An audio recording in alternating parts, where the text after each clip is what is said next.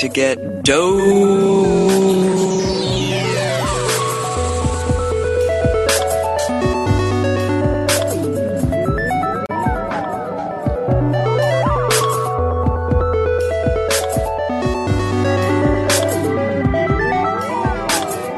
Welcome to Dosed, everybody.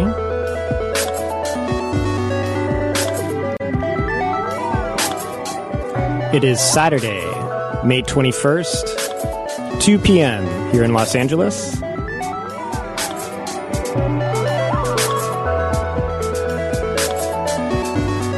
You're listening to a song called Filaments Burst by Anahedron. You can find it wherever you listen to music.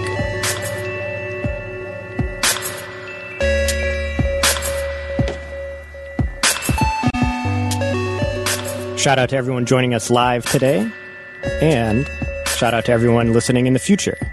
We're really enjoying this new project, talking to all of you, and talking to our favorite people. Really appreciate everyone listening in. Got another heavy hitter guest today, someone I've personally gained so much from reading and listening to. So without further ado, here is your host, Abby Martin. I'm trying to become more than I have been up until now. I don't want to accept my existing limitations as an immutable sentence or some sort of inevitable destiny. I'm tired of being afraid. I'm tired of being intimidated by conflict. I'm tired of shrinking in the face of hardship. And when a horde of demons will burst out of hell screaming my name, they won't be impressed with how well read I am or with the fact that I'm nice, sweet, and have good manners. The only thing that will matter is whether I can take everything they dish out and have any strength left to laugh in their face. These are the words of Daniele Bolelli in his latest book, Not Afraid, on fear, heartbreak, raising a baby girl, and cage fighting, where he recounts his personal journey through tragedy and rebirth. Other books he's authored have been a source for many on navigating life, including Create Your Own Religion and his breakthrough work, On the Warrior's Path. Known as a philosopher and martial artist, Daniele is also a prolific storyteller of history. His cinematic deep dives into historical epics are captured in his podcast History on Fire. He also hosts a podcast on life and philosophy called The Drunken Taoist. My first exposure to Daniele, Daniele, sorry, I'm I'm horrible with names and I am still Oh, trying to figure I'm out the the. Italian. was uh, Daniele when I first heard of you, Mike and I were actually driving across uh, Southwest, all the in- insanely gorgeous national parks and this huge RV, listening to you talk to Duncan Trussell. And I was thinking, you know, and the environment probably had something to do with this, but I was I remember thinking it was the most meaningful conversation I'd ever heard. Like literally, I was like blown away. And I recommend, of course, all of your conversations with Duncan, but this one really stuck with me. And so, of course, when we started this episode, this show, rather, this, you were one of the first guests I wanted to reach out to. I am so excited to have you here with us now.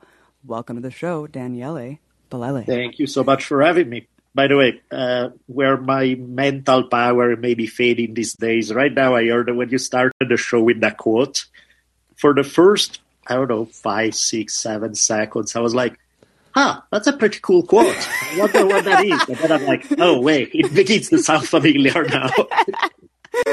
I love it. I love it. You've written so much that I'm sure it's hard to keep track. I mean, it's so cool to finally talk to you because I think we have a lot of mutual acquaintances. You know, you're such a multifaceted person. There's always so many different things I've wanted to talk to you about. But let's start from here. Let's start at the base level here because I always ask people who come on things that they've learned that have been transformational in some way, like something that's made you look at something totally different or something that you constantly refer back to or has just tripped you the fuck out. Like, what's one of those dosed moments for you? Dosed. I think uh, I think growing up, one of the things that I noticed was that often the people who were the happiest and most positive were also some of the least aware. And so I felt trapped in this dichotomy where I would either be sold you can be happy and be kind of clueless and superficial, or you can be deep and suffering and life is a struggle because you are aware of all the terrible things out there. Clearly those are terrible options because you know being aware but miserable or being happy because you're stupid neither one of those seem like yeah i want to sign up for that. So it was really cool when i started running into things that gave me an option that felt like that sensitivity or depth or awareness were not courses. They could be. I mean of course you're dealing with more when you're aware of all the horror that's around us some of the time but it, it doesn't have to spoil your mood from here on forever. So, for example, people like one guy that I did a series about um, History on Fire. I, I, covered this guy named Ikkyu, was a Zen master from the 1400s, and the guy was. I mean, on one hand, he lived through a lot. He period of civil war in Japan, famine, pestilence, you name it. And at the same time, despite living through all that, the guy had this beautifully positive attitude to our life. Not positive in the sense that he's not aware of all the misery, but positive in the sense that he's able to take it all in and still find a way to be happy about it. There's this fantastic line of his that say, throw me into hell and I'll find a way to enjoy it. and I love that defiance. You know what I mean? I love that. I'm not saying hell is not hell or like motivational speaker 101 hell is just a perspective. Really, it's a fantastic opportunity. No, sometimes it's terrible. Sometimes things are exactly as bad as they seem. But that doesn't mean that they should crush you. You can still find a way to smile and be happy in horrendous circumstances. Clearly, way easier said than done. But I like that. You know, that was something that made me feel okay, I'm not trapped with these two poor choices. There is a way to be aware of things and not let those things dictate how you feel inside. Well, I like that so much um, because, first of all, that kind of goes back to the initial quote from you that I read, and it also just it, makes me feel about um, you know my work as well because a lot of people are like, how do you do this? How are you not just constantly depressed? Like, how do you dive into this research and not just you know want to commit yourself to like an insane asylum and it's just like i i actually like am empowered and i feel very inspired and actually i think it's knowledge is so beautiful.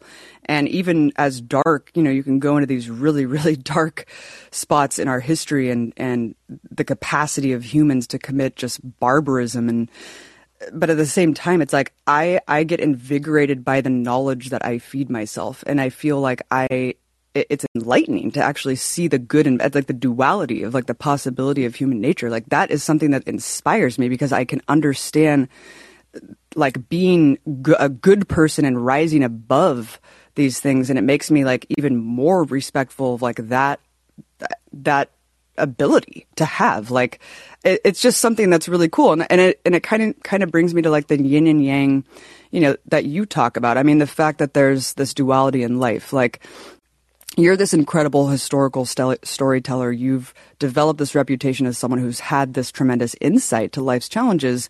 And the tagline of your show is fuck pain, fuck heartache. I'm still in love with life. And I think that people are familiar with like the concept of the duality that we're talking about. Like there's good and bad, light and dark, beauty, pain, the yin and the yang. But I think that that also implies this balance that there are equal parts, right? But I think that as you would probably agree with, like no one really experiences life this way with this perfect harmony. And I think for some people, a more accurate yin and yang would be, you know, a giant light swallowing up the dark, or for many others, the opposite. But like for people who've never dealt with real suffering and real loss, and of course it's inevitable that they will, just like people in tremendous pain can find happiness again. So I don't know, just talk about your outlook on this. Like, how do you find balance and how do you prepare for the times where we have to confront the darkness? I think when it comes to balance, it's not a static thing. It's not like 50 50 or even, oh, it's 70 30. It's a constantly changing thing, right? Because all our life is is endless change. Like things around us are constantly changing. We are constantly changing. So balance is a dynamic state. It's like it's like I conceive of it like surfing. You know, if you the energy of the wave pushes you one way. To stay in balance, you need to throw yourself 80% to the opposite side and 20 eh, and 20 to the other side. But then like three seconds later, the energy of the wave has changed and you need to adapt accordingly. That's kind of how I look at it. That is not, there is no single simple dogma that you can follow. Like it's always about pushing hard, or it's always about relaxing and being softer, or it's always in the middle. There is no always. It's you need to read the situation and you need to be able to find the right balance for that situation and be ready to change it five minutes later as the situation evolves. Which, of course, in, I think one of the reasons why that's not a popular way to look at life is because it asks us to do a lot. It's hard work. It's not an easy thing to do. It's so much easier to follow a simple dogma that tells you to behave a certain way in all circumstances, always and forever, because it's simple. It's not reality. You know, really, that's not how life actually works. But if you follow that ground rule, you may get it right 30% of the time, you know. Um, I think reality forces us to be a little bit more on our toes, a little bit more kind of smelling the air and try to figure out how to adapt accordingly. And in terms of when things get ugly, which, as you said, inevitably they will in everybody's life, you know, many people get are introduced to the harsher aspects of life very early. Other will be luckier and they will run into it less and maybe later in life. But it's ultimately inevitable for everybody that you're going to run into a lot of terrible things that can break your heart, that are sad. Everybody gets old, everybody die, everybody gets sick, all of that stuff. So clearly, that's not a happy. You know, when you realize it, when you are again, some people realize it when they are kids, some people later. But when you realize it, not just intellectually but through experience, of course, is a giant kick in the groin because you feel like this sucks. Who the hell designed life this way? This is awful. You know, this just doesn't feel good. And yet it's like, well, okay, sure, we can say that, and maybe you're right, but that doesn't change that those are the cards you have been handed. So now the question is, how do you play them? How can you play those cards in a way that maximize your ability to be a decent human being, to enjoy life, to may, help other people enjoy life, despite the very existential limitations that come with being human.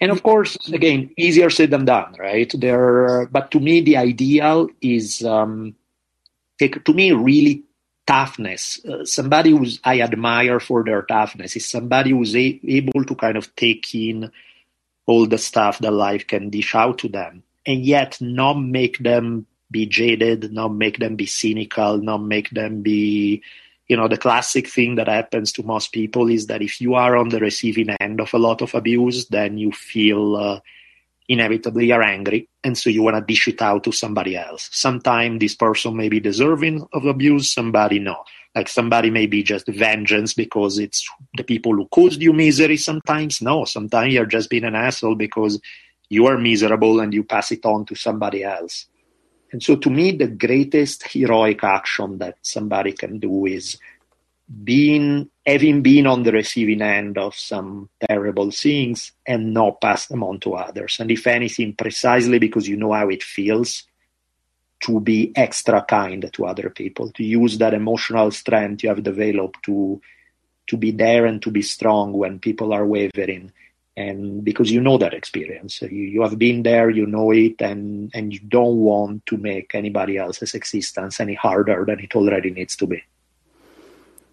Yeah i mean breaking the cycle right? And there's so much trauma that's generational institutional trauma Mm-hmm. But I think, you know, what I was trying to say earlier, you just elucidated. It's like the superficiality of uh, the notion of happiness. It's like it's so much more rich when you embrace the good and the bad, and then you can mm-hmm. still find that happiness out of the darkness. Because, you know, there's a lot of people, and, and of course, all individuals suffer and experience trauma and loss. But I think if you take in the outside knowledge and try to use that to instruct your life to be a better person as well and somehow be an agent of change in your own community and society, it becomes quite dark and overwhelming.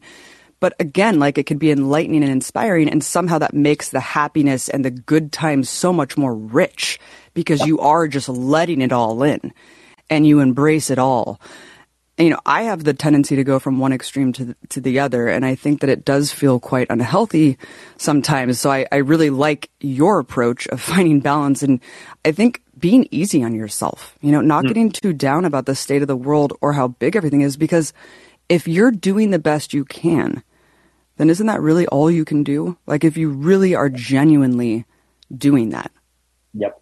hundred percent. That's all you can do. And if at some time it's uh, it's instructive, particularly in those situations where you really are powerless to change the outcome, where it doesn't matter how much willpower, discipline, hard work you put in. There are some situations where you know you can you simply cannot change the outcome. Things are going to be the way they are, regardless of how you wish them to be.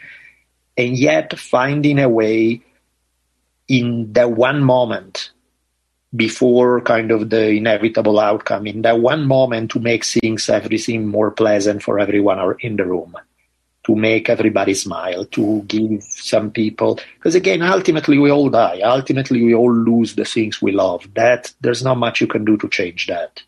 But in the meantime, in the one, and again, moment to moment, right? Because the past is usually a source of regret and the future is a source of anxiety. So, really focusing some time on the present, on just trying to make this one moment great.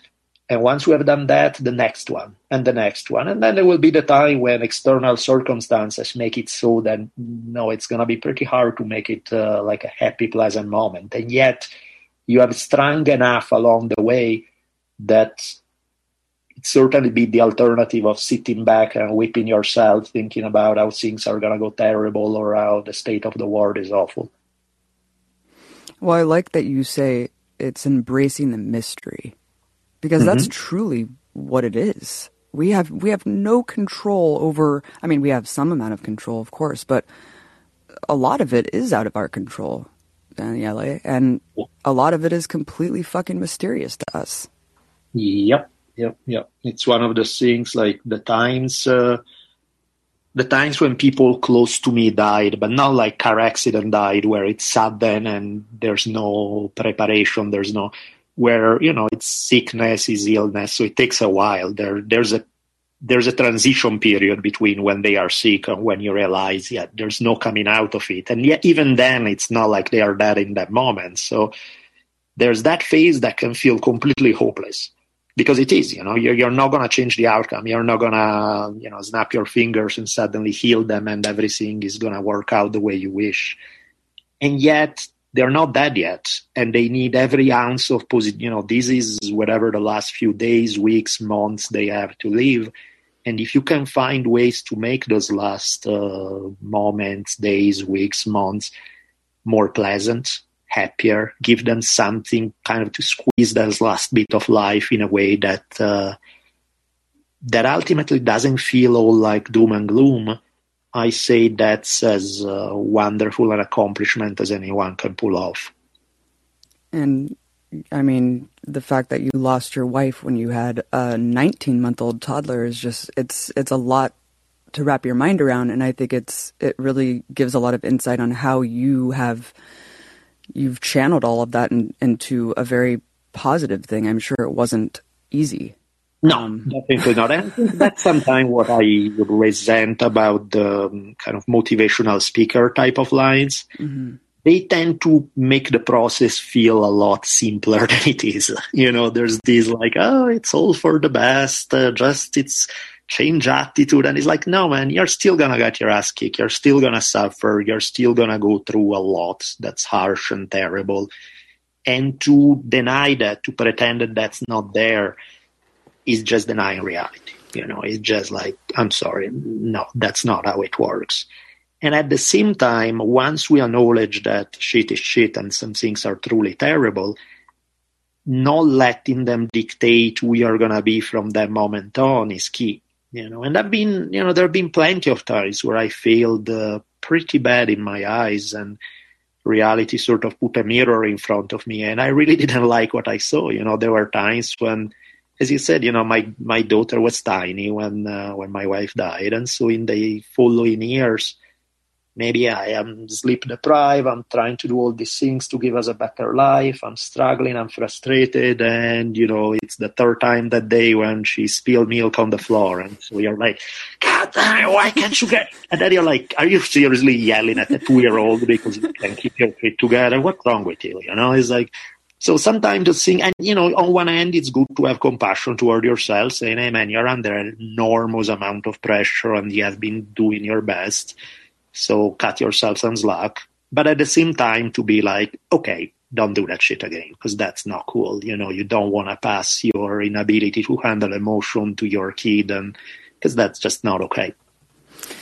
Absolutely. I mean, it does seem like there's a big need. Well, first of all, I can't even imagine the lack of understanding, especially around people who are your age. Because it's like for me, um, you know, at at our age and our generation, it's like people are starting to die you know, and, it, and, it's just a completely different understanding, especially having a kid. And it does feel like death is on my mind constantly. I guess because I feel now where I have a reason to stay alive more yep.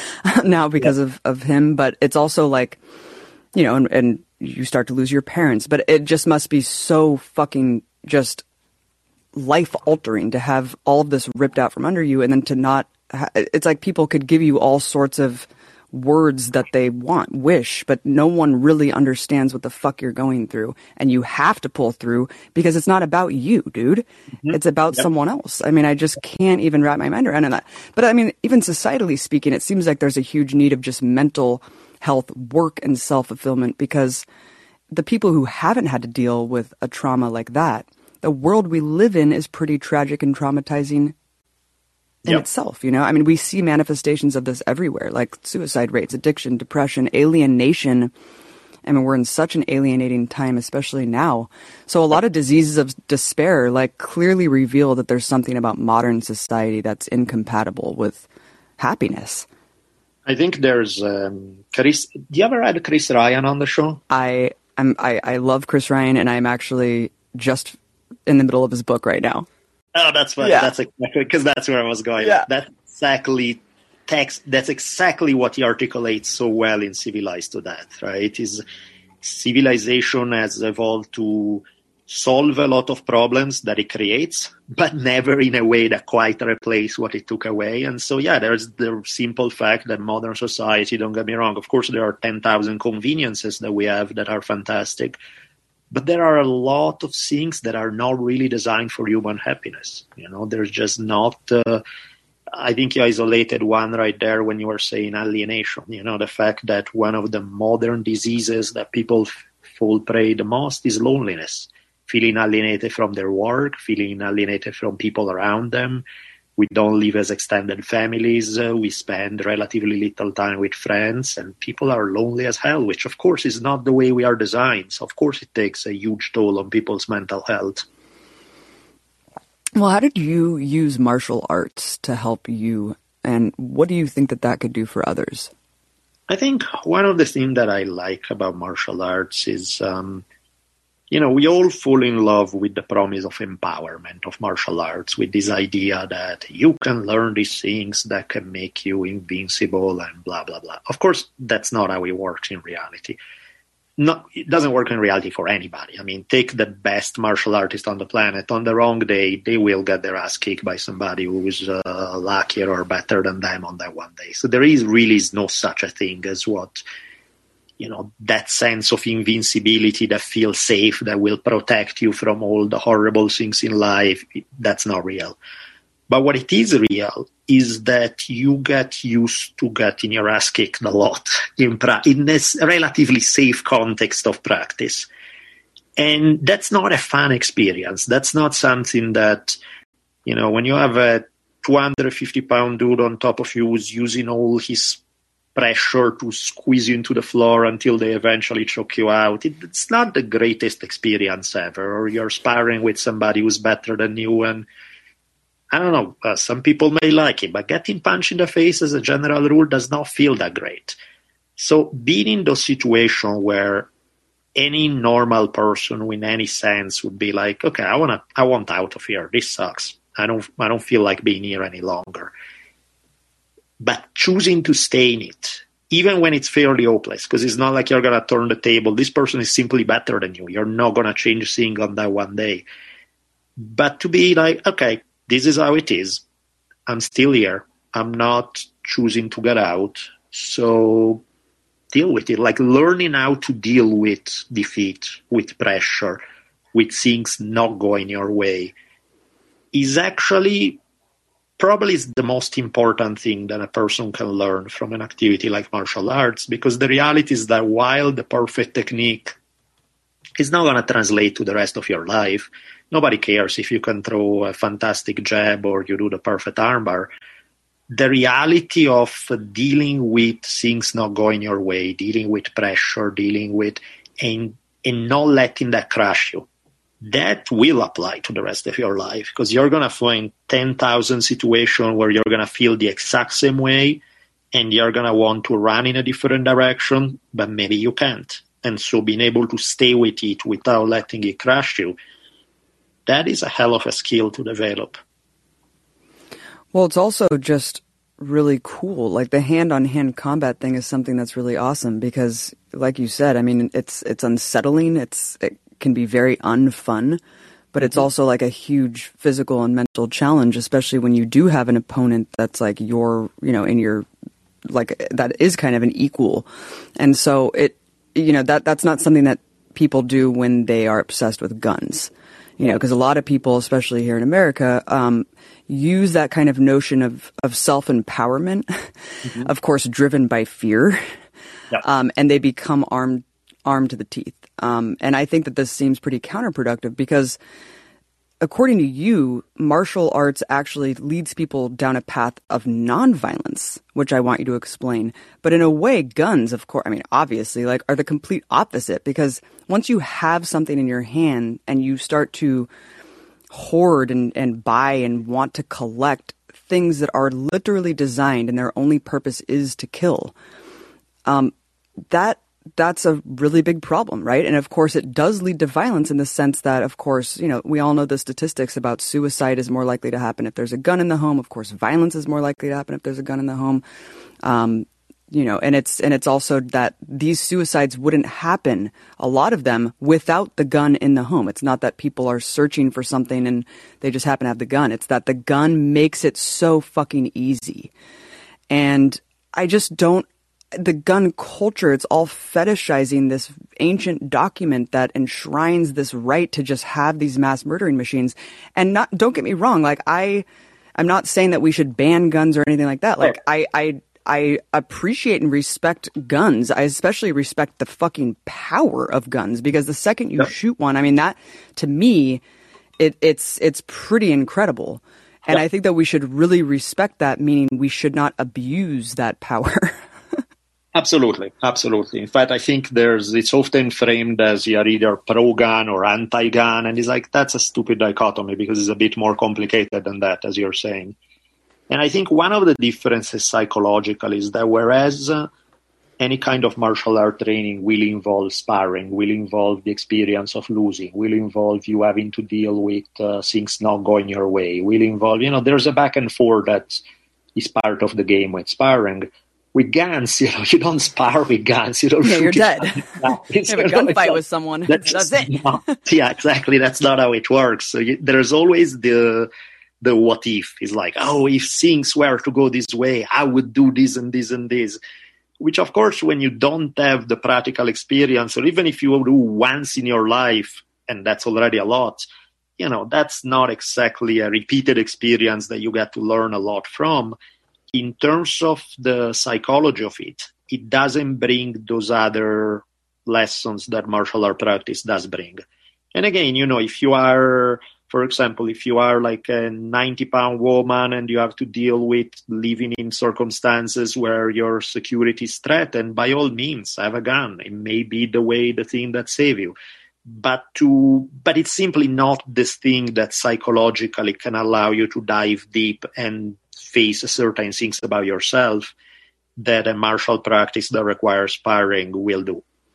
Well, I I did karate for a couple years when I was a kid, and I got to my green belt. But I definitely now you're inspiring me to want to get back in, man. I mean, shit, it's fun. It's fun. I think there are some things where realistically most people are not really doing it for self defense or things like that. I mean, they like the martial art because of the idea. Then they discover but then, as we were saying, connected with the loneliness, I think it becomes something that for many people it becomes the social center of their life. You know, they go to some shitty work where there are only 20 other cubicles and uh, don't like most people there.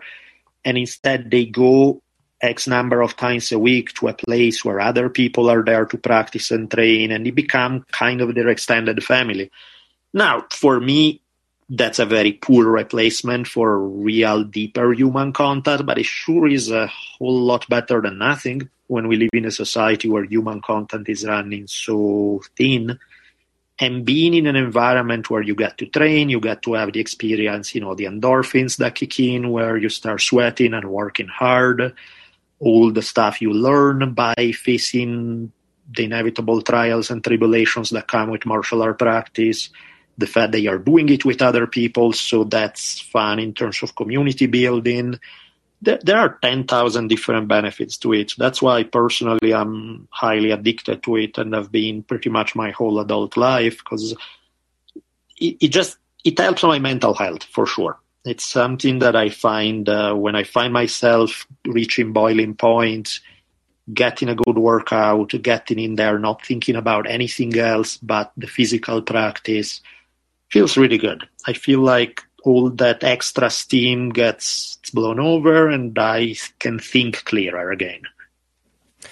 Daniele, I actually a few years ago I read your book on the warrior's path and that mm-hmm. I think it's it's hard to read that book if you weren't already a martial arts practitioner and then not uh, just get involved with some martial arts because it's like, what's the point of reading the book if you're just going to read it and then be like, right. oh, that was cool. I like martial arts now, but I'm just not going to do it. Um, so I like, uh, went on a journey of like trying to find, it's hard to actually find a place to train because you have to try out a bunch of different styles yeah. and dojos because there's a lot of like, you know, I guess they call them McDojos, like kind of scammy yeah. places just trying to get you to sign up. Um, but I feel like what I got out of it the most, I ended up finding a really cool uh, old Shotokan karate spot in Little Tokyo that had been around for a long time. Like the master who taught there was in his 70s and he started training there when he was like six years old in that same exact room. Um, but uh, the thing that I feel like got out of it the most was like the ritual aspect like prior like because i was like of course the, the lowest ranking and so all the low ranking people training there. You have to show up early. You have to clean the floor. You have to take the bucket of dirty water and then water this tree with it that was planted for the guy mm. that founded the dojo. And just this like communal like kind of silent and it was silent. Nobody talks. And just like this ritual aspect of it. And then you meditate together and then the lesson starts. And i felt like that's what gave me kind of the best part about it. It wasn't even the the combat and the training oh. and stuff like that. It was just that element. It was almost like a kind of religious ritual in a way, but it was just kind of about focusing on this and also like the fact that you know like this is like kind of like this timeless space. It's like they were doing this thing over and over again the same exact way for like 70 years and just kind of like right. all of a sudden you're separated from time and space outside and you're just kind of like in this timeless little temple. This is zen garden. No, it is, and that's why, in fact, to me, it's important to understand what is that pe- you as an individual want to get from martial art practice, because not everything is, not every art, not every place is good for everybody, and vice versa. I, personally, I find that there's something interesting pretty much all of them. Some may be better from the point of view of actual physical combat, but maybe that's not what you're in there for maybe you run into somebody who's just such a cool human being and they do teach things that you enjoy in terms of how it makes you feel physically and that's fantastic in itself and there and there are the ritual i think that's also yeah one of the things the um, some of the traditional martial arts particularly japanese martial arts tend to emphasize some of the ritual aspects that are if they are done right they can be really cool and sometimes the modern combat sport type of stuff tends to they have sort of lost that. And in some cases, they don't bring that to the table.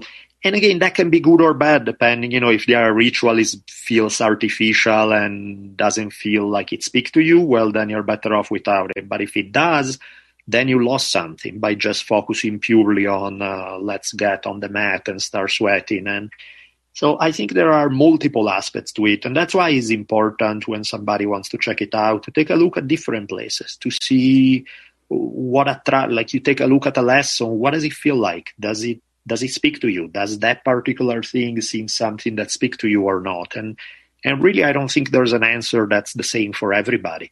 Depends on who you are who you're looking for the phase of your life many different things. I want to run this by you because a good friend of mine got captured into this um, world and just kind of broke out of it and has likened it to a cult. I'm not sure how you know how deep what she's talking about goes, but I'm talking about this kind of um, influencer, brand ambassador of like the new age um, witchcraft, like slash philosopher slash self help. Like a lot of these people who are claiming to either have attained enlightenment or can offer the sacred wisdom. And like, yeah, there are legit people doing this work, of course, but like a lot more prevalent is a lot of these bullshitters who Yeah. take bits and pieces of like Eastern philosophy and repackage it. And sadly, it's all truncated on like TikTok and Instagram. And, and it always comes down to how much money, how much money, baby. Let's get the lessons because I got the secret. I got the secret. And it's all about getting rich. It's like kind of a gross market that's cynically exploiting this great need for self improvement and like personal enrichment that I think many are seeking. And it's kind of, aside from that, it's also kind of like a weird colonizer mindset of like appropriating like indigenous practices and spirituality and, and claiming that like you invented them and that you need to charge people to get them. Like, have you tapped into this world at all? It's pretty big. Yeah, I mean it's and as a rule of thumb, that's always a good place to start. Anybody who claim to be enlightened or to be anybody who starts saying I'm the spiritual is like okay, we're done. There's nothing like like anybody who actually is is not going to advertise it. Anybody who's uh, you know is going to have more sense of humor and humility, humility about it. They are not going to be that because that's like ego masquerading under a facade of spirituality and just wanting attention and benefits and all that stuff. So it's the exact opposite of it. So in some way, the more the louder people are about stuff like that, usually the more you want to run away because they're not the people you want to trust. I think it's um, I trust people who are who make no mystery of who they are in terms of their weaknesses, the places where they screw up, their uh, when they don't ask you for money every three seconds. You know, there are a few warning bells out there that can definitely be like, yeah, this is not a good idea. But I remember it connected with what you're saying. I remember one thing I witnessed once that cracked me up. It was. Um, I was in the middle of South Dakota. I was um, on a native on a Lakota reservation, and they were having kind of annual Sundance ceremony. And there's uh, the Sundancers would pass their pipes to people attending the ceremony, and they would hand it to them to smoke and pass around in this ritual, right? And I remember this lady who I'm sure she meant well, and I'm sure, but it was funny because it was she clearly wasn't from that culture. She was coming in, and and she had superimposed a little bit of her ideas about what was going on. And so she's trying to light the pipe. She's trying to light the pipe, and the fire keeps going out. And and you can see that she's taking herself really seriously. And she takes this deep sigh, and she goes like, "Ah, the spirits don't want me to light the pipe." and, then, and there's this old Lakota lady next to her who she's trying really hard to be polite and not to start burst out laughing, but you can tell that she's about to explode but she wants to be nice. And she's like, look, it's a really windy day today. Just put a hand in front of you when you light the thing. and to me, that was the difference between the real spirituality and bullshit. Because, you know, for the old lady, that is her life. That is what she believes in. She believes in spirit. She believes in this, that, and the other. But also precisely because she believes it. It's like, relax a little. You know, yes, sometimes it's a message that you want to be attuned to but sometimes it's just a windy day. Take it easy. Don't make everything so damn heavy, you know? and uh, and I love that. I was just like, yeah, that's the real deal. That's somebody who who practice it for real.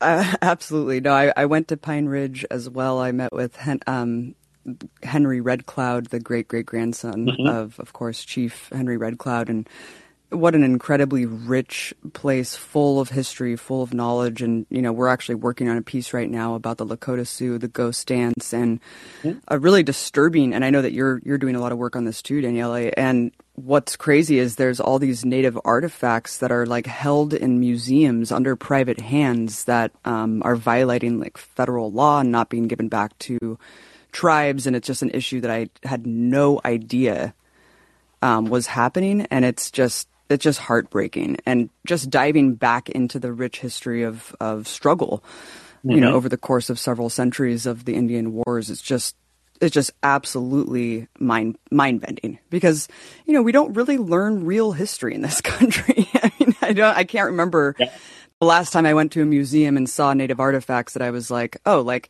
ha- really taking stock of like the actual genocide that took place. It's usually papered over, or you know, you, you think, oh, these artifacts are here because there's like a mutual respect and transaction between the tribes and whoever the fuck is running this museum. And a lot of times it is completely not the case.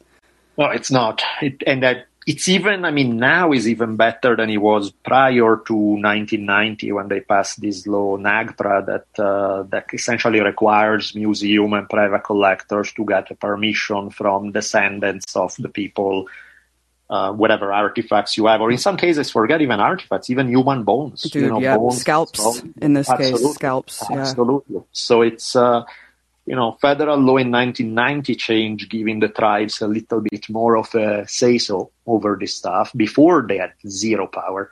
And I think when it comes to native folks is a different story because when in, you know, in terms of ethnic minorities, native peoples are roughly about 1% of the total population of the United States. That's a really small percentage. So that means that most people don't have day to day interaction with native folks they most people don't read so they are not really going to learn it by reading books about it. So really the only way people are going to get ideas is by what they see in media which you know most of the time is going to be stereotypes. It's going to be either the old style john wayne kind of movies or the more oh, every native is uh, spiritual and hug trees and talk to the furry creature of the forest in Pocahontas style, you know, which is certainly better than the John Wayne stereotypes, but it's still stereotypes, you know. so it's um yeah, it's a, it's a tricky history that uh, sometimes I forget just because I've been exposed to it for so long, and so I forget that it's like certain things that are obvious to me are not obvious to everybody because, and then I realize, of course, they are not obvious; they've never been exposed to them. But um, yeah, it's, it's a really crazy history. Well, what's amazing, Daniele, is it's not even, you know, I think the same thing all the time, but it's like, let's just bring us to the present moment because mm-hmm. you pull probably 10 people off the street and, and talk about the United States empire. Mm-hmm. And they'd be like, what the fuck are you talking about? I mean, I've had people say, like, are you talking about Star Wars? Like, I don't right. understand using the word empire is so confusing when you look back uh, not even 100 years ago. And United States officials, including the president and his cabinet, were talking about renaming the United States to Imperial America or Greater America simply because of the acquisition of territories at the time, let alone the thousand plus bases that, you know, we have all over the planet now. So, let's pivot to a little bit about this um, because I'm really curious of your insight as a historian of of just echoes of the past. Like, for example, I mean, we hear this old adage like history repeats itself all the time. Mm-hmm. Of course, a little simplistic, but I think a more accurate one is that history echoes sure. throughout the present. Um, so I guess talk about, talk about how fucked up things are today and how like, how do you compare this bizarre period to times past? I think one big difference in terms of empire building is that the US emerged at a time when empires were becoming less popular, at least outward inspired, empire in the traditional sense, which was uh, you go in, you conquer another country, you add their land base to your land base, and now those people are your subject. And, you know, that was the traditional way of uh, conquer, building an empire. That started becoming less palatable, both because you, it kind of was too it was too obvious. It was becoming less accepted. This idea that just naked force going in and taking over was the way to go. And also in a sneaky way, because people started figuring out that you can get the same benefits without having to actually take responsibility then for all the people you have conquered, for actually having to provide infrastructure and all of that. You can just set up a puppet government, squeeze whatever resources you want out of the nation, and not have to deal with them. I mean, there, there's one story that's actually trippy. When you think about the last major war that led to territorial acquisition for the United States on a massive scale, like when you think about like Mexican American War in 1846 to 1848, you know, U.S. acquired a ton of land: Texas, Arizona, New Mexico, California, plus a bunch of little um, pieces of states all around it, from Oklahoma to Nevada and so on the thing was, there was at one point this debate of saying, well, we defeated Mexico. Why not just take over the whole thing? Why not just go all the way down to the bottom where it borders Guatemala and take over the entire place? Wow. And one of the uh, one of the reasons why Mexico didn't have to deal with that was because some it was actually quote unquote thanks to racism, because some people are like, whoa, whoa, whoa! If we take over Mexico, then all those people become our citizens. Oh wow! And no, we don't want all those brown people to be our citizens. So how about we can take as much land as possible with as few Mexicans as possible? So if we cut the border right there where it is, there, that's a lot of land and you know, those don't get me wrong, there are definitely Mexican people living there, but not nearly to the population density that you found a little further south. So it's like, how about we cut the line there? We got the land, we got fewer Mexicans, and then we can just do whatever we want with the Mexican government to get resources out of there and that's and that became the model for how you do empire in the late 1800s early 1900s less in the open less just taking over land and adding it to your land base, and more just indirect exploitation. It's still in empire, but it's uh, it's in a less recognizable form. Yeah, and, and then when you couple in the cultural influence and um, homogenization and hegemony, it, it becomes very all encompassing. I mean, you look at the financialization and the privatization and these debt models that are imposed on these countries, it, it becomes really really nuts because it's far beyond just the military military excuse me it's far mm-hmm. beyond the military control that's exerted at these points around the world and I, I love that you dive into these incredible chapters of history because I'm so passionate about history. I'm so passionate about it because it shapes everything that we understand today. Um, but it seems like people have sort of a historical amnesia about like what precipitated this current moment. I think in part the lack of historical political education in this country, maybe the 24 hour news cycle. Like, I don't know, but I love that you're a history buff and I love that you study these patterns. And I guess when we're looking at empire, I mean, I guess the last big empire that was folded into ours was the British Empire, which mm-hmm. simply waned and fell into position as like a junior collaborator under US rule, never really had to face collapse. Like, right. we've never seen anything like what we're going to see here in the yeah. world, not if, but when. And especially entering this new era of multipolarity with Russia and China as counterbalancing forces against U.S. hegemony, all of which will inevitably come into great conflict and war with each other again. Eh, but Daniele, there's a very unique difference here, and that's the vast technological resources and institutional network to ensure control and essentially longevity. Like this is global. Yeah, that's the big difference with the past. That be, you know, civilizations have uh, risen and collapsed a thousand times before, but every time the collapse was regional, and you know the ripples would be felt, but it was still a regional thing. Now we are in a state where everything is so interdependent on one another. Our culture, our products, our everything. It's that an imperial collapse is not something that you can say, oh, well, well, it happened in that one area of the world and that's it. It's going to affect everything.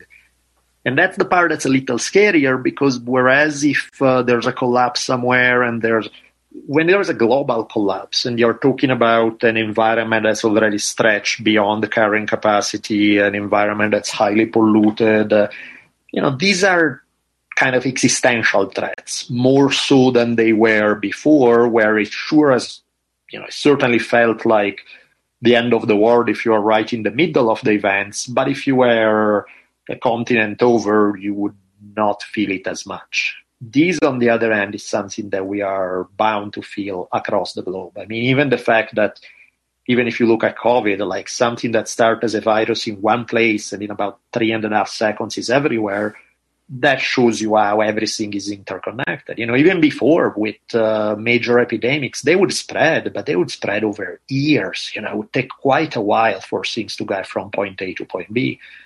Now it's everything happen immediately, which means that the collapse, unless you have immediate easy solutions, uh, you are kind of screwed at a global level, which is a fairly terrifying prospect. what similarities do you see with I don't even know. I mean, just the fact like we're talking about the imperial collapse, like the, uh, how uh, it does seem kind of like the death throes, like in a weird sense. I think things are becoming increasingly desperate. People are becoming unhinged and uncoupled and untethered from like a plane of reality that we can all agree on. But it does seem like the establishment has also learned from like Rome, right? I mean, these people are, are extremely smart. They are, they are students of history as well, and they have learned from the mistakes of the past. And so they, that is also kind of a scary thought. It's like, how, how far is this going to go? And I guess what similarities do you see today compared to empires that have fallen in the past? I guess that's the thing, though, that I sometimes you got to wonder about people's intelligence because if you look at something like ancient Rome, there were you could see the signals that things were about to go down the drain from 300 years earlier, you know, and it's like, and there are people who clearly called attention to it, and the people in position of power regularly squashed it in a way that it wasn't just evil, it was also stupid because it's like it's one thing that you are evil, like twirling your mustache while you are just thinking about getting your own out of grid and screwing over everyone else. But that doesn't really work if you're if the whole society that you depend on collapses and, your wealth and your position of privilege and everything else is tied to that society and they are not taking those basic steps to ensure that that society will survive, maybe in a modified form, you allow that to happen you know, Roman ultra wealthy landowners never did all those land reforms that would have probably kept the republic going a whole lot longer, prevented it from turning into an empire. Could have done a lot in that direction, and it was visible to everybody, and they never did out of pure damn greed. And sometimes I feel that similar things happen today because when you look at something I mean, there are certain things that are not even po- shouldn't be political in a strict sense. In the sense that if you think about it, regardless of your political philosophies, religion, or whatever ideology, nobody like to drink poisoned water or like to have uh, horrendous toxin in the air you breathe. Or, those are basic things that we should all agree on, regardless of politics, right? It's like if you wanna ensure that your kids and your grandkids will get to enjoy certain things you have. You want to make sure that at least the basic natural resources around you survive. The fact that we're doing a, such an awful job at it. And again, this is something that will hurt everybody. Of course, hurting poor people first. But at the end of the day, it's going to hurt everybody. There's no capsule you can build where you can isolate yourself from a collapsing ecosystem. They're just so even the richest, wealthiest, most elite person is actually playing a damn game by not doing those things that would allow them to continue being in a position of power and success for generation to come. It's almost like short-term greed overrides even their own self-interest if you take a slightly longer view of time. Eh, as long as it's uh, you know nobody's saying you need to be smart or enlightened or sweet even purely out of short of, of your own self-interest you should want to create certain certain setups so that the environment thrives so that we don't live in a polluted place so that we don't mine the basis of a society through social conflict. So you know that would be the smart way to be at the top and running the show but these folks don't even seem to be good at that, you know, which is like, come on, man. It's like, uh, it's a pretty low bar to ask to look out of your own self interest first, but asking you to do it long term. And even that seems like too much to ask. I want to put a pin in that because I want to expand on that. But first, I mean, it, it is so funny that we keep going back to Rome when we think of like the pinnacle of like what empire encompasses and what it depicts and how it mm-hmm. inevitably ends. But why was it so hedonistic? Um, you know, there is this like very cartoonish aspect of it, you know, the vomitoriums, the mass sure. orgies. Like, yeah, I get that we kind of our society, you know, we like to see that vi- like first of all, all the violence is externalized. A lot of it is, and then a right. lot of it, of course, is committed by the state, right? You know, where we all see on TV. But there is this sort of detachment where people back then were just like, there's like a very like over the top. Was that just like like empire baby syndrome? Like, I guess you can kind of compare it to how it is today, but it just seems like very over the top. Yeah, I mean, Rome was just completely psychotic society. When you look at it from the those guys, their relationship with violence was disturbing to say the least. You know, they thrived thanks to violence because they were more effective at it than anybody else. They their culture was insanely violent, not just from the military standpoint, but also. I mean, think about that. The father of the family, the head of the household, had the power of life and death on everybody in his household you could beat your kids to that and never run into any problem. You could, uh, uh, provided that your wife uh, family wasn't too powerful, you could kill your wife without anybody looking twice. That was that kind, you know, for entertainment, you go see people torn apart by lions and the gladiators, and those guys took a passion for violence uh, just a tad too far which kind of makes sense considering that their whole society was based on uh, military expansion. And in some way was a reflection of a society that whose success was based on uh, successful violence of being able to dish it out being able to take it without being freaked out being able to so that culture was just immersed in violence in every aspect of their lives uh, there's definitely a lot of violence. There's definitely, but you know, in many cases, because uh, most people are not going to be serving in Germany tomorrow to extend the boundaries of the empire. Uh, a lot of it is more movies and video games, as in the culture, but it's a lot of talk. You know, for many people, is uh, they have a very violent imagination, but most of the time, they are not going to actually deal with it in their day to day life the same way. Right, and and a lot of it, even though there's a lot of violence being committed and perpetuated, like for example, I mean, war is just a constant state; it's mm. never really stopped. Yeah. And but of course, a, a, lot of people are propagandized, um, yeah. totally conditioned to in this abstraction where that doesn't even exist. Of course, because the bombs aren't dropping on us. But at the same time, it's this propaganda model that has become so sophisticated. First of all, I mean, even learning from the last 30 years, it's, it's neoliberalism packaged in humanitarianism. Um, yeah. because of course the Bush administration's attempts to expand empire were, you know, people look back at that in horror, and so now I feel like they've they've learned even from themselves in the past couple decades, is what I'm saying. And if, and then when you couple that with the sophistication of data mining and personalizing um, our profiles, these psychological profiles that are collected and sold, preying on our subconscious mind, integrated for political mechanisms of social control. But despite all of this, the messaging and disinformation probably contains a lot of like rudimentary similarities that you've seen echoes of in the past as well.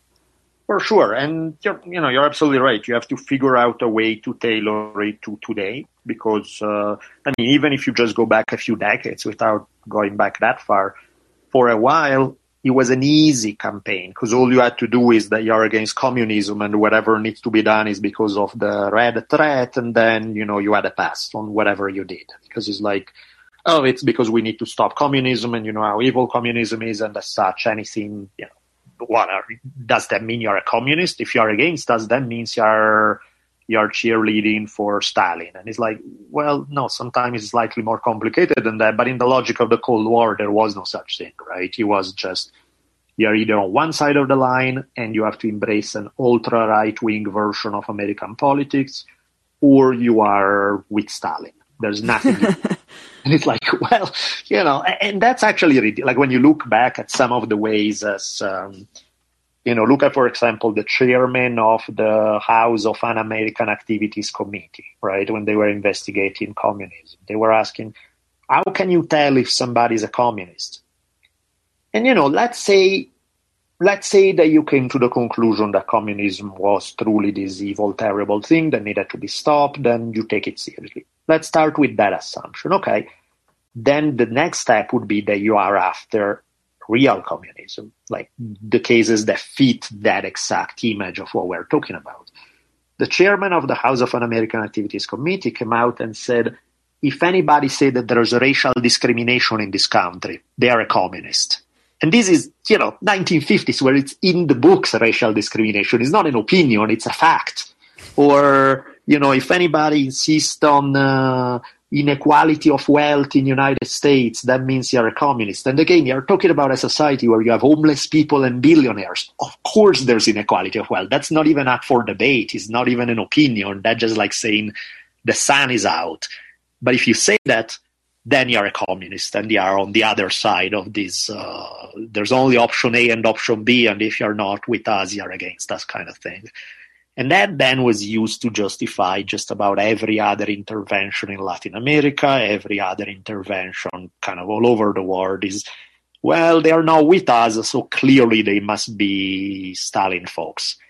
Despite the fact that half of the time it had nothing to do with communism. But that was, you know, the easy propaganda way to, to sell it. Today, I think they are missing the good old days of the Cold War, so they have to figure out other ways to package it because that was really simple. Now you have to find other ways. But at the end of the day, it's always the same story, right? Is that there are certain interests that are very well served by continuous wars, and they need to get enough people on board, or at least not to care about it, so that they can keep doing business as usual and reap the benefits of it. Well, it does seem like an extreme level of cognitive dissonance because, on one hand, you have like this progressivism that's taken root, like you know consciousness that has expanded in profound ways about ident- gender identity um, you know equality like all even I don't know. I mean, it, you know what I'm saying? And then at the same time, it's like this capacity for indiscriminate violence that is almost accepted as like a normalized state. Like it's, it's almost background noise. Like, I mean, I think the war in Ukraine was an interesting example of how um, the media can agitate, and not that I'm discounting people's outrage over it. Of course, it's horrific, but like I said before, war is happening all the time, and so it did seem, um, you know, it did seem like the media was was picking this apart from a lot of other things and not giving other things like Yemen and Somalia and Afghanistan due time. Um, not to say that Ukraine is not worthy of coverage, but it was definitely different, right? And it, it is interesting. I mean, it just it's just so interesting, like the level of propaganda and the impact of propaganda that can dissociate yourself from like your own government's actions and gin up um, very very strong emotions about the other, mm-hmm. about Russia, about China, and even if you have disagreements with those governments all day, chances are you probably know very little about the structure of their society, their political system, the historical context of how all these things happen. And so there is just this incredible exploitation and manipulation of our emotions and our fear, just those innate fears of yeah. not something that's different than us, right? I think that there's so many people who make a living through fear and outrage because they realize that those are even more than sex and violence. Fear and outrage are those things that our brains are wired to. So anything that's scary, you click and see what is what threats do I need to protect myself from. Things that you feel this uh, self-righteous outrage are going to get attention. So there's a ton of people who know that that's how what masses of people are going to consume and they feed it to them 24 7 and it's you know it's horrible but it's like what are you going to do? Just say you don't have the right to say those things crack down on uh, like freedom of the press free- of course that's not the idea but at the same time you realize shit this is not helpful because in a situation where people are not particularly well educated about issues having somebody who's screaming fear and outrage all day and feeding them usually by taking some highly selective piece of reality, blowing it out of proportion, stretching it, not including all those aspects of reality that don't fit the bill that will increase fear and outrage, and just dishing it out left and right all day long. People make a living on that. You know, there are plenty of people that I'm sure you can think of, I can think of, who just laugh all the way to the bank. Some of them are true believers and they do it in the name of mm-hmm. an ideology some they do it in the name of no ideology other than making money, and they're like, who cares? I'm feeding all these idiots what they want to hear, and I make money in the process. Great. Of course, in the process of this, making things more awful, nastier, making the political discourse pretty much impossible to address because everybody's just angry beyond imagination and running on stereotypes all day long. And that's that's where we're at. You know, that's uh, in in that sense is one of those cases where something like internet, which gave us fantastic opportunities and allow many more voices to emerge. Well, unfortunately, beside the good, it's qualitative, it doesn't differentiate, right? There's many great voices that emerge. So thank you, internet. And then there's also a bunch of shit that comes up that makes life considerably worse for most people. It's like, oh, that's where we are.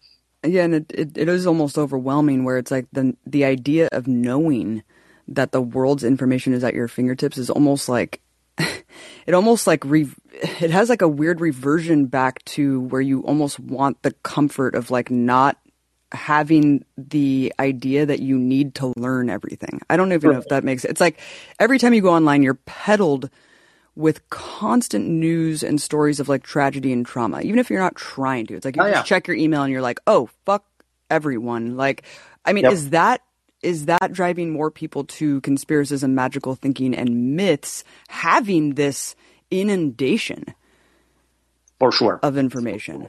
Hundred percent. That's why when I go on social media, I try to make a point of clicking on picture of cute, fluffy puppies that sleep on themselves or stuff like that. Suddenly, my my feed is all uh, fluffy puppies who do funny things, you know. Because it's like, uh, if I want to go there and find out what's going on, I will. But I also need not to be bombarded twenty four seven through things that make me feel like the whole world is horrible and evil.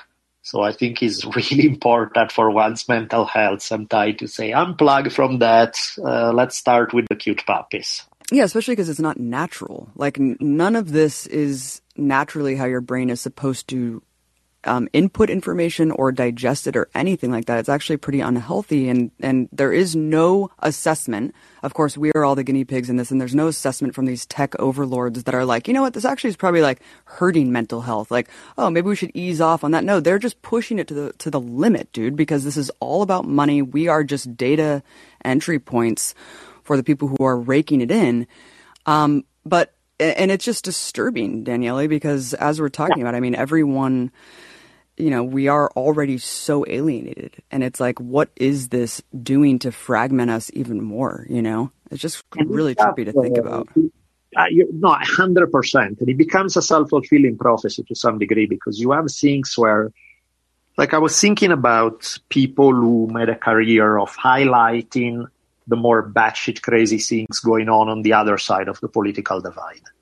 And you know, let's say take like I don't know, everybody does it, so it doesn't even matter the example. But what end up happening is that by casting what's maybe, you know, if you buy into a left versus right divide, you take something that's like the batshit extremist version of the other side, you shine a spotlight on it, you try to cast it as that's what all of those guys are, which is like, well, no, not really. That's like maybe at most 5% of those guys. But you, you start showing how terrible and awful it is.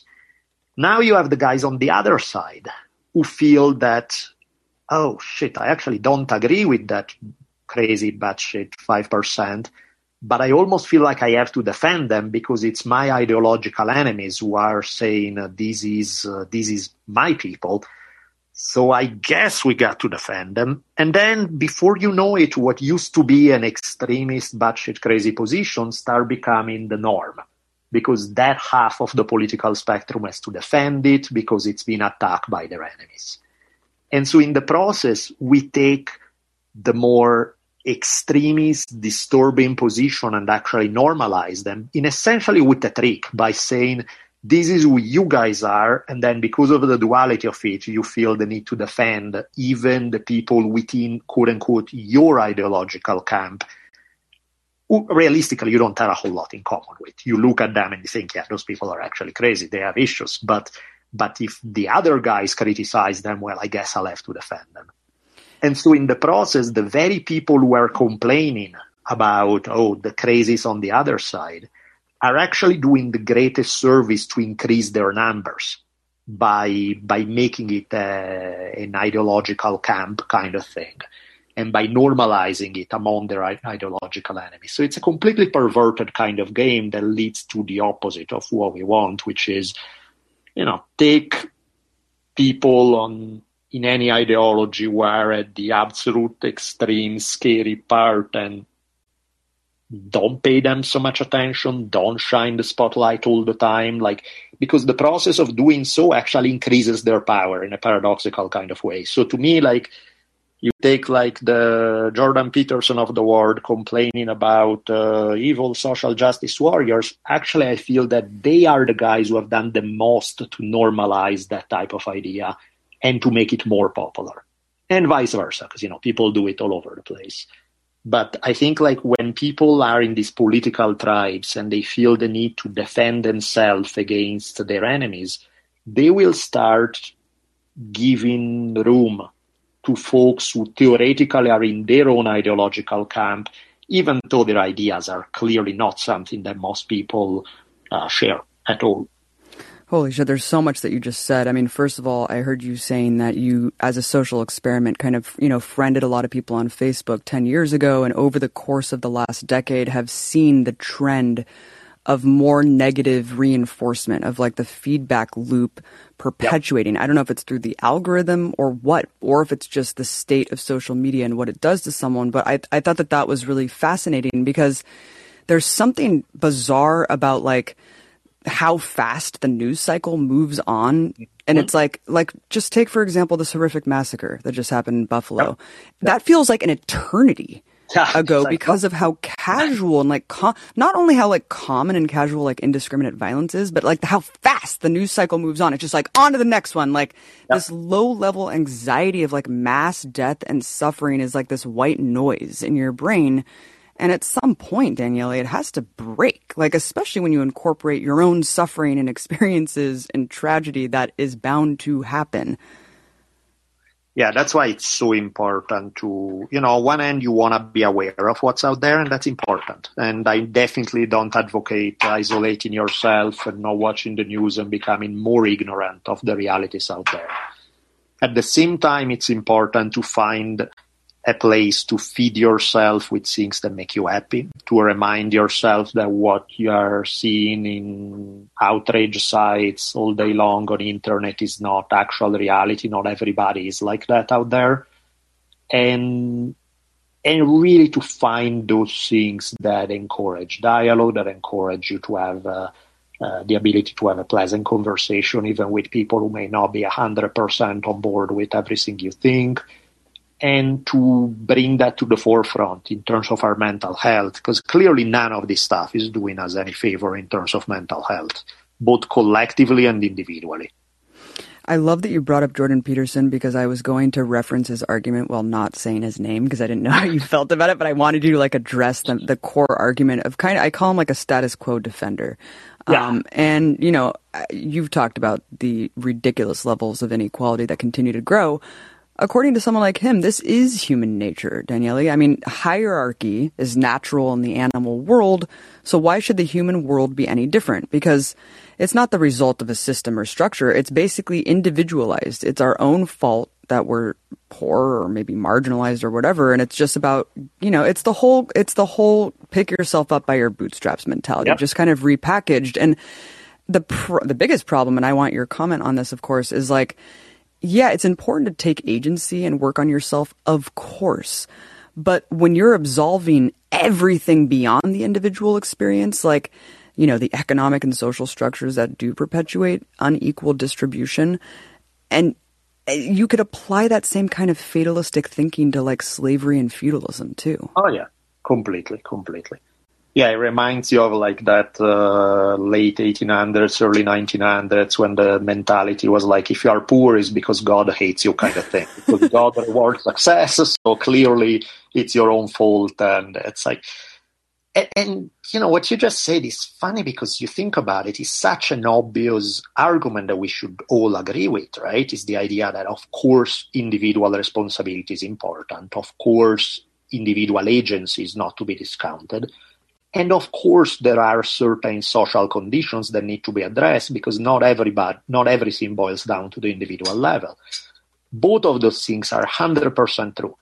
And so it doesn't take a genius to realize that, yes, you need to create certain social structures that encourage more, more the likelihood of more pleasant outcomes for the greater number of people. And at the same time, you don't want to just absolve people completely of individual responsibilities. Like, okay, well, clearly, who would possibly disagree with that? But instead, we end up in these camps where you either deny individual agency completely and it's all about the social structure and politics, or none of that exists and it's all the pull yourself up by your bootstraps. And it's like, how do we get to be that dumb? Because it, it takes effort, you know, it's like it's so, like the right answer is so obvious there that it really takes effort to choose to be that dumb. Now, in some cases, I think it actually is a choice and that's, you know, maybe poor education or whatever it is.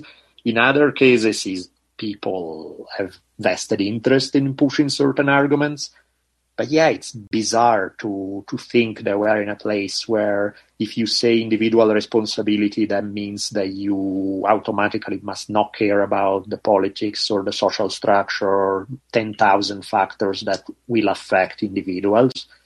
And vice versa if you address those things that means that individual responsibility matters nothing. It's like why? there, there does seem to be like a nihilism that is associated with um, our reality right now and i completely understand it there's cataclysmic changes going on with the climate there you know global pollution it's a lot of integrated things that are multifaceted the, the thing is it's like i i'm also excited because I obviously the status quo is trash. Like it's not good enough. Sure. This should be an exciting thing that we should all be like, how can we make things better? Like very, like we need to build a utopian vision of something that we want. It seems interesting. Like a lot of sci-fi literature and art back decades ago seemed to be more in line with like utopian alternatives of what the future would be like. I mean, even just look at Star Trek. It's like pretty incredible. And now it just seems like it's all about like, all right, we're inevitably going to have like a total Armageddon. And so we just need to deal with the fact that we will be in a post-apocalyptic world. right, right, right, right. I think tricky because uh, like, why do people love the kind of political stories that they do because they are always built on demonizing some particular group, some particular ideological camp. And even when you're right, even let's say when those people are truly awful, well, that still absolves you from finding a solution, right? It's so much easier to point the finger and think it's all because of those assholes out there that everything is going down the drain. And the problem is that when you don't have some scapegoat out there and you have to look inside and think like okay how do we solve problem a b and c? A lot of the time those things are really difficult. And they cannot even when maybe there's a path toward them they are not an easy catchy slogan that you say we'll do this. It's like no there are layers and layers of complexity to try to find solution to the real major issues that we're facing that's both really difficult, require tremendous level of nuance, tremendous level of knowledge, tremendous. It's not an easy thing to do. So that's why I think it's in the face of uh, getting a hint of that. That is a very disempowering feeling when you realize how finding a real solution, how hard it really is. It's so much easier to, oh, just tell me a story about those assholes on the other side so that I can feel better by by feeling that it's all their fault. And it's it's a cop out you know? It's a cop out because ultimately what you said is like which would be the greatest exercise that we can all engage in is like how do we find the solutions to problem a b and c and so many things they were facing from mental health crisis to environmental crisis to social the, list is never ending that would be the thing to do and yet it's a really hard thing to do never mind the fact that there are also interests that don't want you to do it Right, and of course the education needs to be the first thing is like we all need to like learn the problem, I guess, right? I guess that that's the part that I can't get my head around is like the amount of work to go back to the basics here. Yeah. Learning critical media literacy, like understanding how to dissect the information that are that's coming at us as you just articulated that ha- there's a lot of vested interests behind the avenues, right, and the channels that we consume on a daily basis. Mike, I yeah, want and I think one of the tricky parts is that, save for the most absolutely batshit crazy arguments, take even arguments that you strongly disagree with, you're likely to find one, two, three, ten percent of stuff that where they are right, where there's something where they are putting the finger on a real problem, or maybe they are making a good argument or something. The problem is that they take whatever partial truth they like they stretch it way beyond the boundaries of what's actually wise to do so. They ignore all contradictory evidence that doesn't fit that partial truth. And boom, now you're promoting this very stereotypical view of reality that does nothing to solve the problems we actually have. It's not that everybody, you know, the people who are truly awful thinkers are stupid and wrong on everything. They are not. It's just that they take aspects and limit their vision to that particular partial aspect of reality, which then ends up undoing whatever it is they were trying to do. Um, you know, bringing up the Jordan Peterson, like human nature is hierarchical and all that stuff, it, it actually reminded me of a, a dosed fact that I learned a while back that I constantly think about. Um, you know, I think number one is like the whole thing about patriarchy and the oppression of women, the domination of men over women. Like this is just a natural human thing because it exists throughout human history, which of course is really talking about starting with human history with the beginning of like civilization, quote unquote civilization and the amassing of wealth and agriculture and things like that, where, you know, human life for the majority of hum- Homo sapiens on the planet was not that. You know, it's not just, um, you know, Chris Ryan, of course, writes a lot about this, but there's an anthropologist named Evelyn Reed who's done a lot of work around this too, about how matriarchy and like kind of communal raising of children and non monogamy, like all these things were human nature, was not to exist in a society where there is the brutal oppression of women. And of course, in, in the past, it was much, much more brutal than it, sure. it was today. But also, it, kind of going back to this argument of, and this is the fact that I wanted to get to, that, well, look at the animal kingdom, look at mammals, look at chimpanzees look at the elk, look at elephants. There is an alpha male. And so men today should strive to be the alpha male because this, we lost our connection to nature. And in the, the animal world, and particularly the mammal world, it's all about the alpha male, the big, the strong, the one that acts dominating, the one who's mean. And then he has this harem of females that he has access to breeding with. And, um, in reality, I mean, of course, it looks that way when you look at it. You see the big elk with the biggest horns surrounded by all the females. But in reality, in all of those social groups, it is the females that select the alpha male. So it's not just about being the biggest and most dominating one and beating all the other ones in the fight. There are frequently like coups where all of the females, whether it's, and this is true in chimpanzees, it's true in like all of these social groups that, that have like breeding uh, styles like this. The, the females will get together and be like, you know what? We're kind of over this guy. Like he's not treating us how we want. And they just oust him and then just select another one. And so if you're really going to go based off of nature and, and we should emulate the animal kingdom, then it actually is, in a way, it is matriarchal. And I completely in a completely different way. Um, but you know, I did want to pivot to be we're going to take some calls in a second and there's a bunch of people in the queue. We want to be able to get to them but i did want to pivot to something uh, fun to talk to you about. Not that, that all the stuff other stuff hasn't been fun but it's also heavy. Um, the apocalypse is not fun. Yeah i was like yeah let's talk more about the capacity of humans for extreme violence and massacres which uh, which was a question that we are skipping um, but um, uh, yeah, let's lighten it up a little bit so like our you know the, the work that abby and i do is very much in the world world of politics and political history and political struggle. Um, and you're, you know, of course, you, as you talk about, you're very much in the world of martial arts in addition to other things. But there are definitely t- times where martial arts and politics overlap. And I think that's a really fun history. Um, you know, of course, like, for example, like Japan and its closed off period. I mean, clearly martial arts played a very major political component, like having a caste system and one of those castes being those who could learn martial arts and the rest of the people couldn't. It was part of the political structure.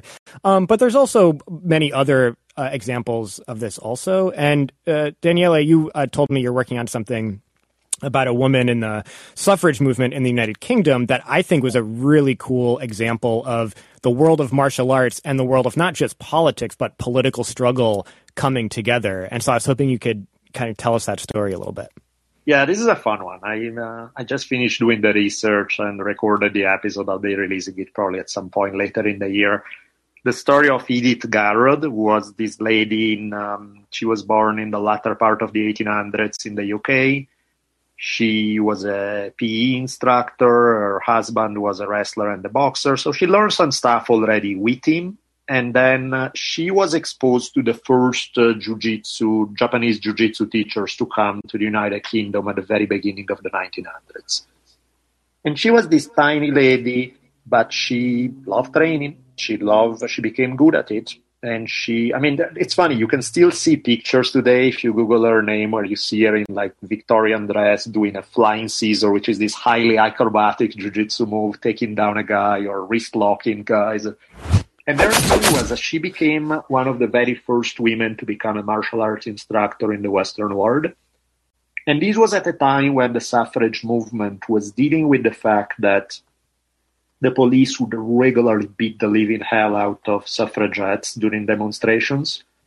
So some of the suffragettes started going to Edith Garrud's classes to ask them to, to ask her to train them so that they would be able to deal with the police a little more effectively, both in terms of just literal self-defense. You know, she would teach them how to put uh, layers of cotton on their ribs so that the cops would then break their ribs by whacking them with sticks, but also taught them how to fight. And so there was this whole group that was referred to as the bodyguard, who was the, they were some 30 odd women who were the bodyguard for the leader of this one branch of uh, the suffrage movement who would protect her and regularly get into giant fights with the cops about it. And so it's a pretty crazy story when you see Edith Garrud was this barely five foot tall lady was this absolute badass teaching women how to both defend themselves when it came to politics, defend themselves when it came to the extremely high rate of spousal abuse that they had to deal with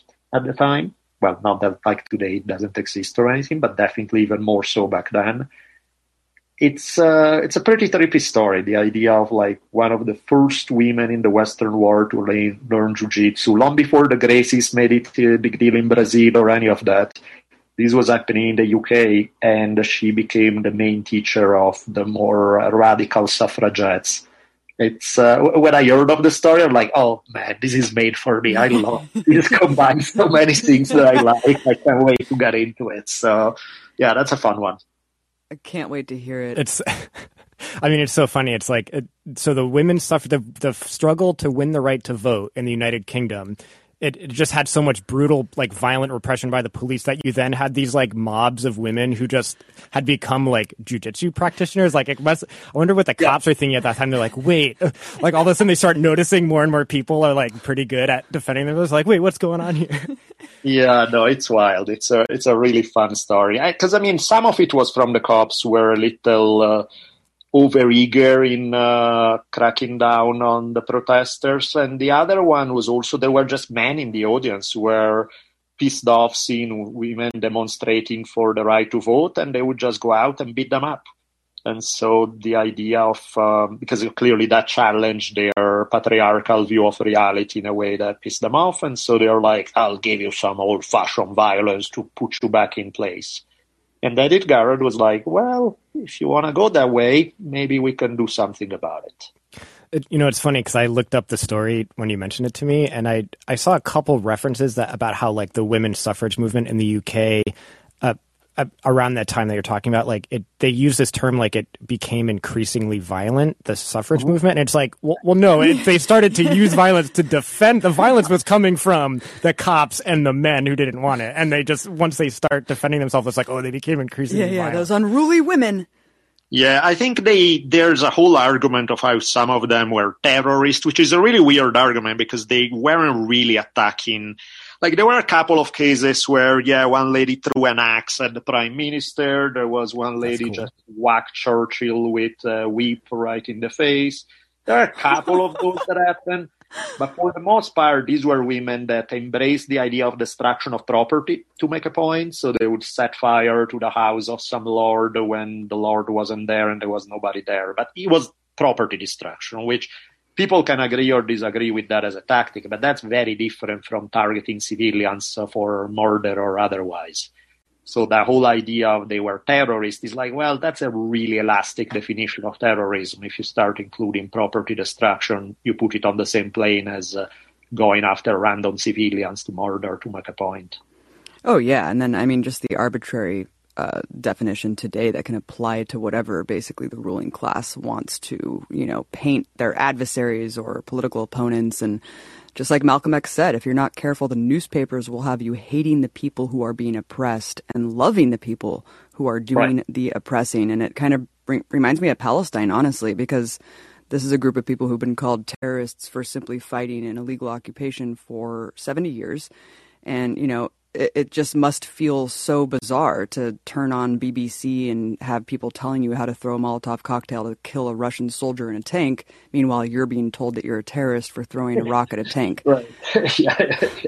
yeah, of course. It's uh, it's that whole line. Is like uh, if uh, our guys do something horrible, that's the brave patriotic duty. If their guys do it, they are evil and terrible. That's always I, I, that always cracks me up when I historically, if I shine the spotlight on some horrendous massacre and it's done by communists, everybody's like, oh yeah, those evil people. If it's done by Nazis, it's like, oh yeah, they were evil. If it's done, if suddenly I bring up like My Lai massacre, mm-hmm. it's like, well, you need to understand there are under a lot of pressure and that's different. And it's like, well, you, that's not how it works. You don't get to pick depending on who's doing the raping and killing if you approve of it or not. That's that's not exactly a principled stance. It's like it sucks regardless of who does it. You know, it's a terrible thing across the board. But no, it's one of those. If my guys do it, it's fine. If their guys do it, they are evil. Well, before we take calls, I wanted to leave with just this one, another old adage that I want you to comment on here, and that's history has always been written by the victors,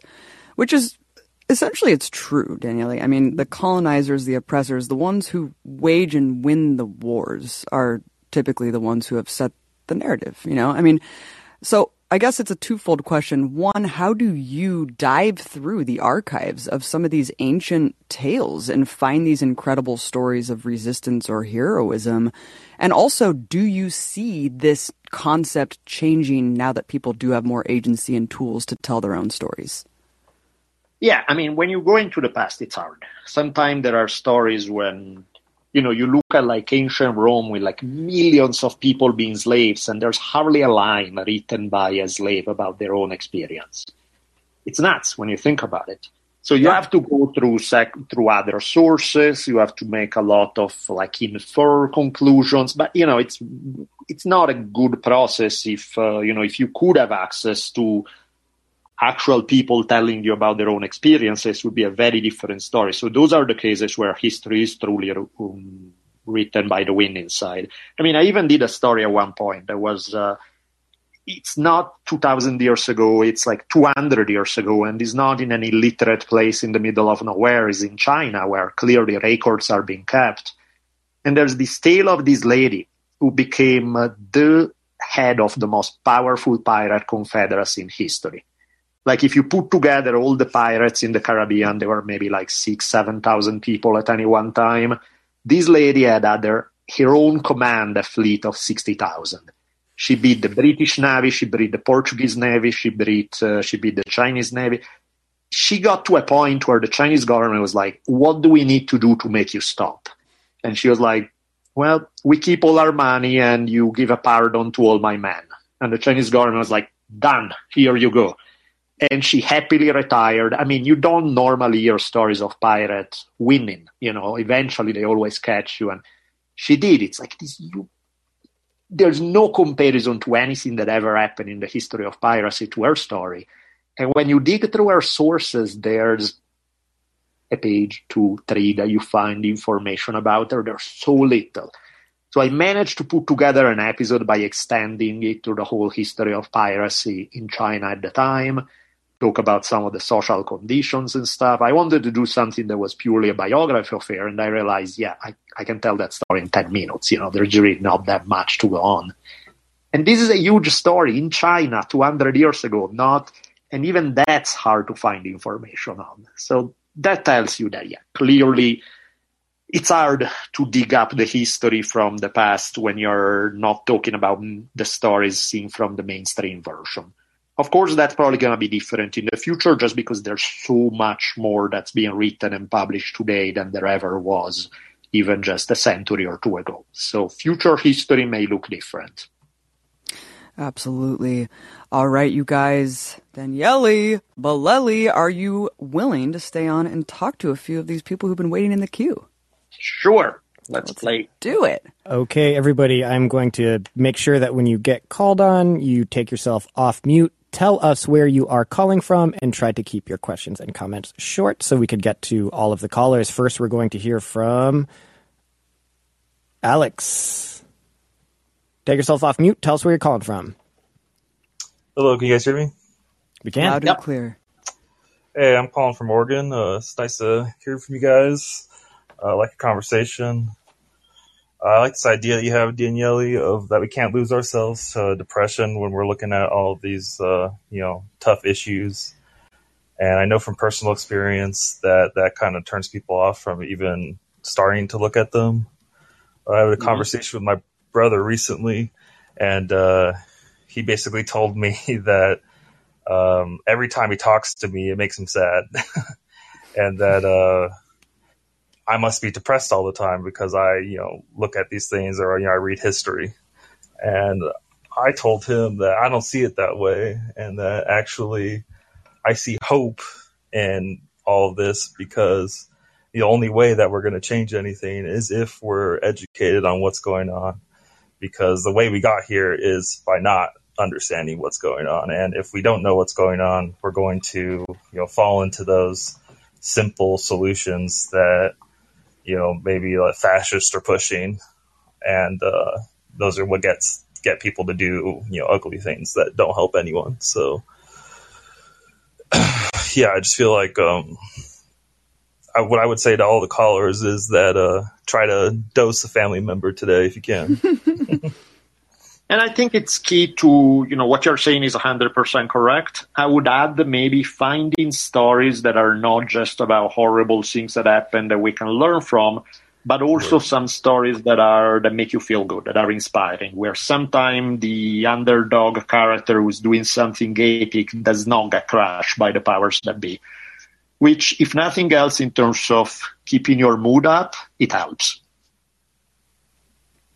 Yeah, exactly. Right. I mean, we just had Adam Conover on last week's episode, and he said something really impactful that stuck with me because I brought up the notion that, you know, humans need some sort of mythology or stories to keep them going, you know? And he was like, I don't think that they need myths, they need stories. And he was like, and if you just tell, sometimes you know the stories are are a lot of the times they're completely false right? The stories that we tell ourselves. And if you knew the real story it's actually much more interesting mm-hmm. and enlightening. And so yeah alex it's it's I, am right there with you my friend and i totally agree with you. And i agree with daniele's approach is that we can find the good and the bad and and make it light and and dose the fuck out of people while doing with them not even knowing that we're doing it right? Just telling them a better story than one that they already knew yeah, I agree 100%.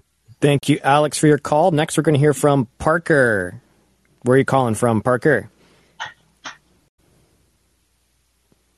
You are on mute. Oh. There you go. We can hear you now. Okay. Sorry about that. I'm calling from Connecticut, and my question is can spirit uh, can activism be a spiritual process?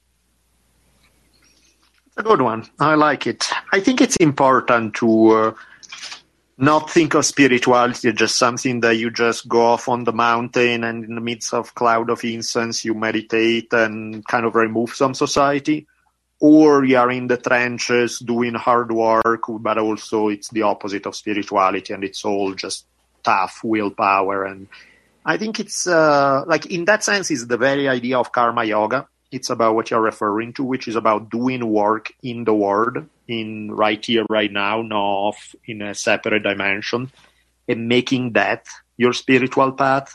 So the way you do it to, to some degree is that you need to be 100% committed to the goal, but at the same time, you are also, and this is way easier said than done, uh, unattached to the outcome. Like you're doing it because it's the right thing to do. Whether you succeed or not, if you if you are too attached to outcome, you're bound to get bummed out and depressed a thousand times when things don't go your way. Whereas to make it as this is the best I can do, this is what I'm doing, this is what I'm committed to do. That's it. Then and just rolling through that, that ability not to identify and put your ego, invest your ego into that so much. Just do the work without the attachment, which again it almost is seem like a contradiction. Ideally, it's more of a paradox than a contradiction, and you can still be able to pull it off.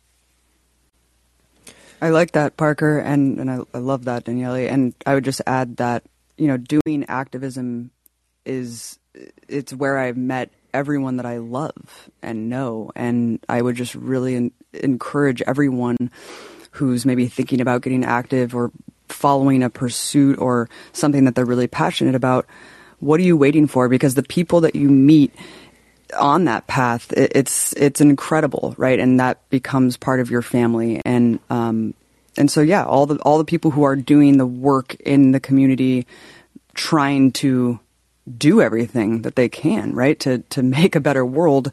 It's a beautiful thing, and, and it serves to empower and inspire each other as well. Yeah, and I will say that you know it's, it's, activism is something that you maybe you know shouldn't treat as your spiritual p- practice. You know, I definitely you know I became politically active around the Iraq War, having uh, gone to it, and was very mad when I got home. And there was definitely a, a several year period where it was like, okay, I'm going to just go 100 percent at this, and this is everything I live and breathe every second of the day. And I probably would have been uh, better at it had I actually taken some other space in my life to improve myself as a person in the way that I felt I did uh, in later years. And so, yeah, I mean, there's obviously this this balance where you gain, you you become better at the other things in your life when you uh, kind of try to follow the path that Daniele has laid out in, in his work. Um, but thanks for your question, Parker. Uh, we're going to take the next call. Joe, you are next. Uh, where are you calling from? Hey, everybody. I'm calling from the UK in the south. Nice to speak to you all. Good Hello. to talk to you, Joe. Uh, well, this is the first time I've done something like this, so um, yeah, I'm, i really appreciate the opportunity to speak to you all, um, particularly you, Daniele, because I, um, I have listened to loads of your stuff uh, over the last few years, and that um, you and Rich and uh, and Duncan as well, uh, you've all helped me to think about lots of stuff um, that are the bigger things in my life, and uh, so I appreciate that a lot. Man, thanks so much. Um, anyway, my question's about fear. Um, mm-hmm. I, am a surgeon, um, and my main sport uh, is rock climbing, and uh, so I, I, have to I have to think a lot about composure and about and about fear. Um, and really, I was after a bit of advice or a mantra of how to make sure that fear doesn't spoil the things that I'm committed to or that I love. I think in some way it's a hard pill to digest because to me the way to get over a lot of fear is by going through it and embracing sort of the worst case outcome because to some degree the worst case outcome is guaranteed. Eventually things are going to go terrible. Eventually you know we keep it's the opposite of the motivational speaker who tell you everything is for the best. My thing is like no, there is a monster under your bed and will one day crawl out of there and devour you. Okay, happy. Now we can move on. It's like, where's the good in that? Well, that sucks. Well, the good part is this, is since it's assured that ultimately we all get sick, we all get old. Well, get old is actually a plus. It's, uh, but we all get sick and we're all gonna die. Once we acknowledge that, what's left to be afraid of? You know, is like, that is a guarantee. You don't get to keep anything. You get to lose the things you love. There's plenty terrible stuff that's guaranteed. So that in an odd kind of way can relax you because it's like, what are you gonna scare me with? Something worse than that? It's already, it's already there. It's already, once you stare the monster in the face, there's really not much else that can scare you. It's weird. It's like the times in my life when they were the most absolutely awful they were the times when I had the less less fear because I had less to lose. It's like, well, I mean, this is already happening. What do you think is gonna get worse? You can do this twice. Three. It's like, so in that sense, relaxing about outcome, thinking about outcome, like a, that same approach. Like I'm doing the best I can. I'm gonna focus. I'm gonna work hard to do the absolute best I can. but ultimately outcome to some degrees out of my hands because sometimes you cannot always guarantee a successful outcome to things.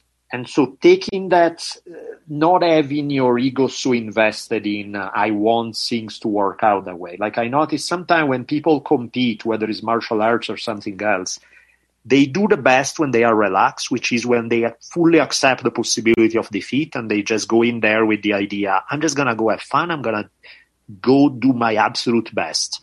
And if I get knocked out in the process, I get knocked out in the process. That's how it is.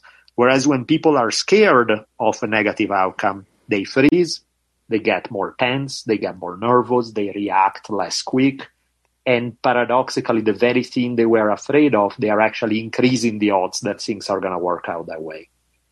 So, sort of doing a little bit of that, embracing worst case scenario and accepting that that's always there and deciding that you're going to go out and have fun and do your best regardless of outcome.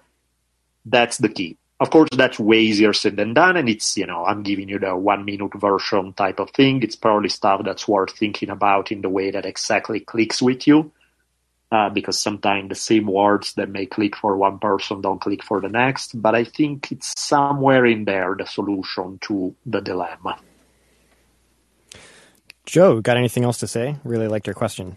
Yeah, I mean th- that's great advice, and um, uh, uh, absolutely just relaxing into it and, and, working on your own performance is great.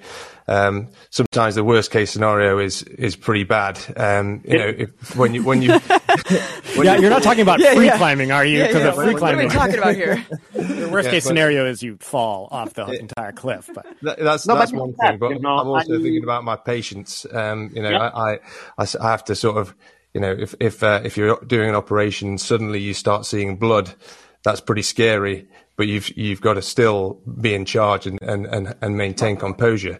But even in all these situations, um, you know, knowing that you have prepared the best you can prepare and do the best that you can do is is usually my strategy, and uh, and uh, just to try and you know maintain a level of uh, performance even in these situations is is the hard thing. So um, thanks.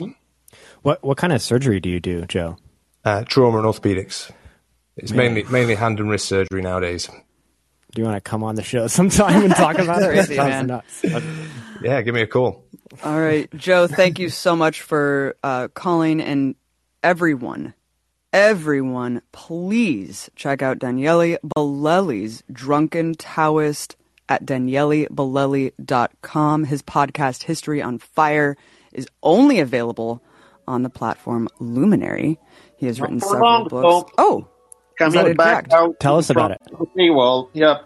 Today actually was my last episode on Luminary came out, and okay. then after I'll have a month of uh, in between, and then by July I get to start publishing it again on whatever platform I want in front of no paywall, kind of as a freebie. Perfect. So everyone check out danielebolelli.com, sign up for everything he has to offer. Get the books on the warrior's path, create your own religion and not afraid on fear, heartbreak, raising a baby girl, and cage fighting. Daniele Bolelli, thank you so much for coming on Dosed.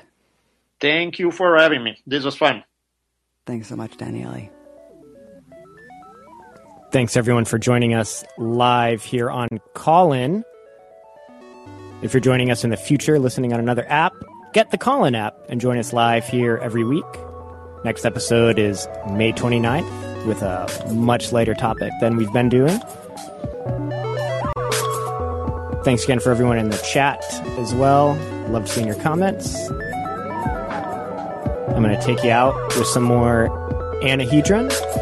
Again, this is the song Filaments Burst off of his album Rend Wake, which you can find anywhere you listen to music.